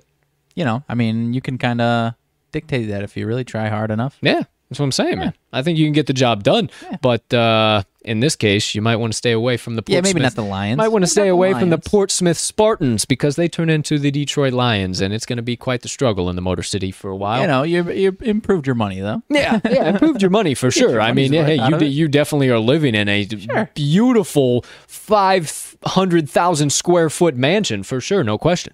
Ooh, so there you go. Would you rather be an owner of a team that's perennial, perennial, perennially terrible like the Lions, or be a fan of a team who is perennially one of the best in the league? So, would I rather be a GM or a fan? An owner or a fan, but your I would rather be an owner. I know that's probably an easy one, but your team sucks. It's terrible, and your well, fans then I'm a you. shit ass owner. I gotta. I gotta turn around my game and get some damn not the guys in the scenario. Your- building. Your, team just Oh, so you nothing can, you you can, can you can never bring any Nothing new guys in. You can never go to free all you agency. You, can do all those things. You can try all you want. but so you're you're telling me you're no, there's no there's no way you could ever win a playoff game, could ever do anything like that. I'm talking about this scenario. You're cursed to mediocrity at best, like the Lions, who haven't yeah, won a playoff game. mediocrity at best, and I get a private jet And alongside fans with. hate you. Sell the team. They chant. I, I will take a side of mediocrity with my private jet. Yes, sir. No problem at I all. think that's my answer too. No Just problem at uh, all. You know, No problem at all, my friend. friend. Well, Sell thank you. Thank you for your sidebar there, my friend. If we could all travel back in time to right around 1930, we could uh, buy an NFL team for right about 8,000 bucks. But hold the phone. Breaking news right now on the TTL pod per Mr. Magnuson. What's not going on? Not necessarily on? breaking news. We forgot to mention it in hockey. Our captain, Jonathan Toews, Oh. appears to be. Uh, he made an explanation. Appears to be that he is going to be back in action next year. Yeah. Over the moon with excitement for that guy, man. Absolutely, Captain. Oh, Captain. I should have worn my jersey today. Uh, actually, that video broke as we were just about to start Right. the pod, so might have to break out the old Captain jersey uh, tomorrow. But so grateful to hear he's okay. Had um, some type of an immune immunity disorder, uh, but it is all good now. He is back in action. That is kind of what I thought. My first early prediction, as a lot of people had, was kind of something along the lines of ALS, and that got kind of really scary for a while because then a lot of rumors started coming out that that might be true. A little bit less major than that, thank goodness. And uh, he will be back for the 2022 2023 season. So can 21-22. 21 22. Yeah, I'm sorry, I was going too far ahead. Uh, but yes, he will be back. Cannot wait to see the captain back in the Hawks uniform and back on the ice in the center. So we will uh, we will definitely be geared up. Hopefully, we can get to uh, some Hawks games here Yeah, no uh, coming up next year. So. There you go. There you have it. Today's rants and reactions, ladies and gentlemen, and everything in between, not to mention Armag's sidebar. Thank you, sir. Outside of that, anything I skipped, missed, didn't discuss, didn't talk about before uh, we dive deep into some motivation minutes here? No, go right ahead. All right. Actually, uh, one uh, one quick additional announcement here uh, before we wrap everything up. We have um, a new partnership we uh, are excited to announce here very soon. Uh, not going to tell you guys all too much about it yet. We're getting a few things set up in the background, uh, but we have joined yet another sports gambling community. This community is absolutely awesome. Uh, some of the biggest names in the sports gambling industry are a part of this, uh, part of this uh, community. Cannot wait to start bringing some of the stuff that uh, they give to us to be able to share with you and make our content bigger and better for each and every one of you. Uh, we have some big, big stuff coming right around the corner. Um, it would be so much faster, and we wish it could be faster if it wasn't just me and Mags, but everything at its right pace and just as you guys are supposed to receive it. So yeah. continue to stick with us. We got some big announcements and some fun stuff to uh, talk about here coming up very, very soon. So make sure you stay locked into the pod and into the TTL socials for any updates, any new content, partnerships, anything in between. With all that being said, let's wrap this show up, episode number 70, with a little motivation minutes. Once again, I've just been uh, short and sweet this week. Haven't uh, been bogging you guys down with anything too crazy. Definitely earth shattering stuff and stuff you need to apply to your life that will change a lot of areas in your life. But uh, short and sweet, letting you guys kind of uh, go down the rabbit hole yourself, if you will. Generate your own thoughts off of this, your own perspective, and uh, just apply the mindset to your life or whatever the message of the day might be to your life. So for today, um, I wanted to share a, a message, a very, very simple message, something that we all face. And I mentioned it at the top of the show, but today's message for my motivation minutes is on embracing the hate and whatever form of hate you may be facing, maybe that's your average, typical somebody throwing shade your direction, talking shit about you, saying you're less than, or you'll never amount to anything, or you're in this job because of XYZ reason you can never get to the next level, whatever the case might be your standard hate, or maybe it's people you don't even know who have no idea about you at all, but in some fashion or another are sending negativity your way, or maybe a, a community you're part of, or maybe uh, you're part of an organization that opposes this organization and you're getting that negativity, whatever the hate might be. You get what I'm saying? There's there's hate all over this world and in so many different forms. But you know me, I'm trying to spread a little love. And I think that's what we need to start doing and what you need to start doing. Stop with the hate, embrace the hate from wherever it comes, and counter it with love. Because what I've found is that when you focus on, and I've said this before, when you focus on the haters or a negative situation or whatever that hate is coming your direction, if you focus all on that and worry about all on that in your life, one thing I can tell you is that other person is putting their head on their pillow at night and sleeping just sound. They are just fine. But you are spinning in your thoughts, worrying about that person hating you. So, in turn, all of that worry and not allowing the hate to just embrace it and bounce it off of you, and rather letting it become you is like drinking poison and hoping that other person dies. Because all you're doing is adding to your anxiety, adding to your stress, adding to your question marks by adding validation to people who think you are less than. Are you less than? I don't think so. I think you're kind. I think you're smart. I think you're important. I think you were blessed with amazing abilities to do amazing things in this life. I think you need to say F them to each and every one of your haters. I think that you need to embrace that hate. Let it come to you. When it comes your way, say, all right, people are noticing me. If you have haters, if you don't have haters, you're doing something wrong. If you are being successful in this life, if you are accomplishing things, if you are reaching goals, there will always be somebody to tell you that you're not. I can promise you that. And I told you just a moment ago that those people are sleeping sound at night and just fine in their life. But maybe they're not. Maybe their life is so damn miserable that the only way that they can find any type of enjoyment or fulfillment is to share that hate and that negativity with other people and force it on other people. Maybe.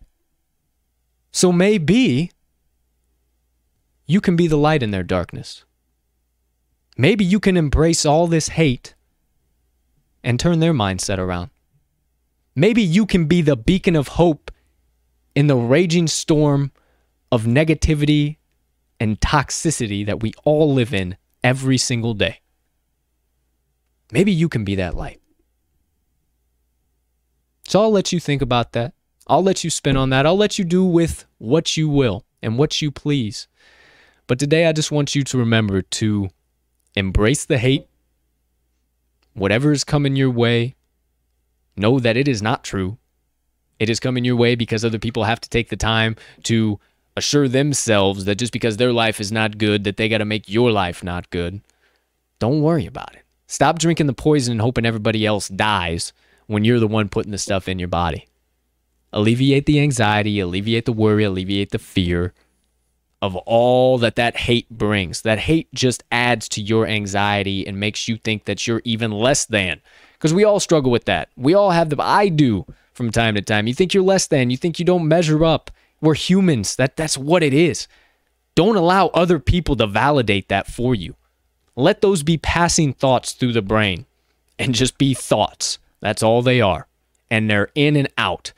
And the real version of you is what is on the surface. You are successful, you are kind, you are smart, you are important, and you have been blessed beyond measure. So use those blessings today. Stop wasting them by worrying about the hate. Stop drinking the poison, and maybe, just maybe, you can be a light in the darkness to those haters. So that does it today for my motivation minutes. Good stuff, my man. You know, there's people that just will hate on you for no reason, whether they're in your life or random people. The biggest thing you got to know is that, uh, you know, internally, you are who you are. And if you are happy with who you are, it doesn't matter what that person says. I got a quick story that I thought of uh, before we wrap up. I used to work college summer job. I used to work at a go kart, mini putt, arcade, laser tag, solid, com- solid summer job at, while I was in college. I Grady's my- Fun Park? Uh, Volcano Falls. Shout Volcano out. Falls. Oh, okay. Um, shout out. Grady Grady's was my joint at Yeah, the yeah, Ill yeah. Uh, yeah, no, sorry. In my hometown college summer. Okay, Yeah, yeah, gotcha. But anyways, uh, every single person that was just about every single person that was on the staff was a high school student or in college. But there was one day where I had this guy to had his little kid on the go karts, and then he started to walk away, but still about me to the camera. He le- leans down to his son and goes, "You see that guy in the green shirt? That's why you go to college." And I looked at him and I said, I didn't say anything. I just looked at him, gave him the dirtiest, funniest look, and I was like, "Did you really just say that in front of me, dude?" Like.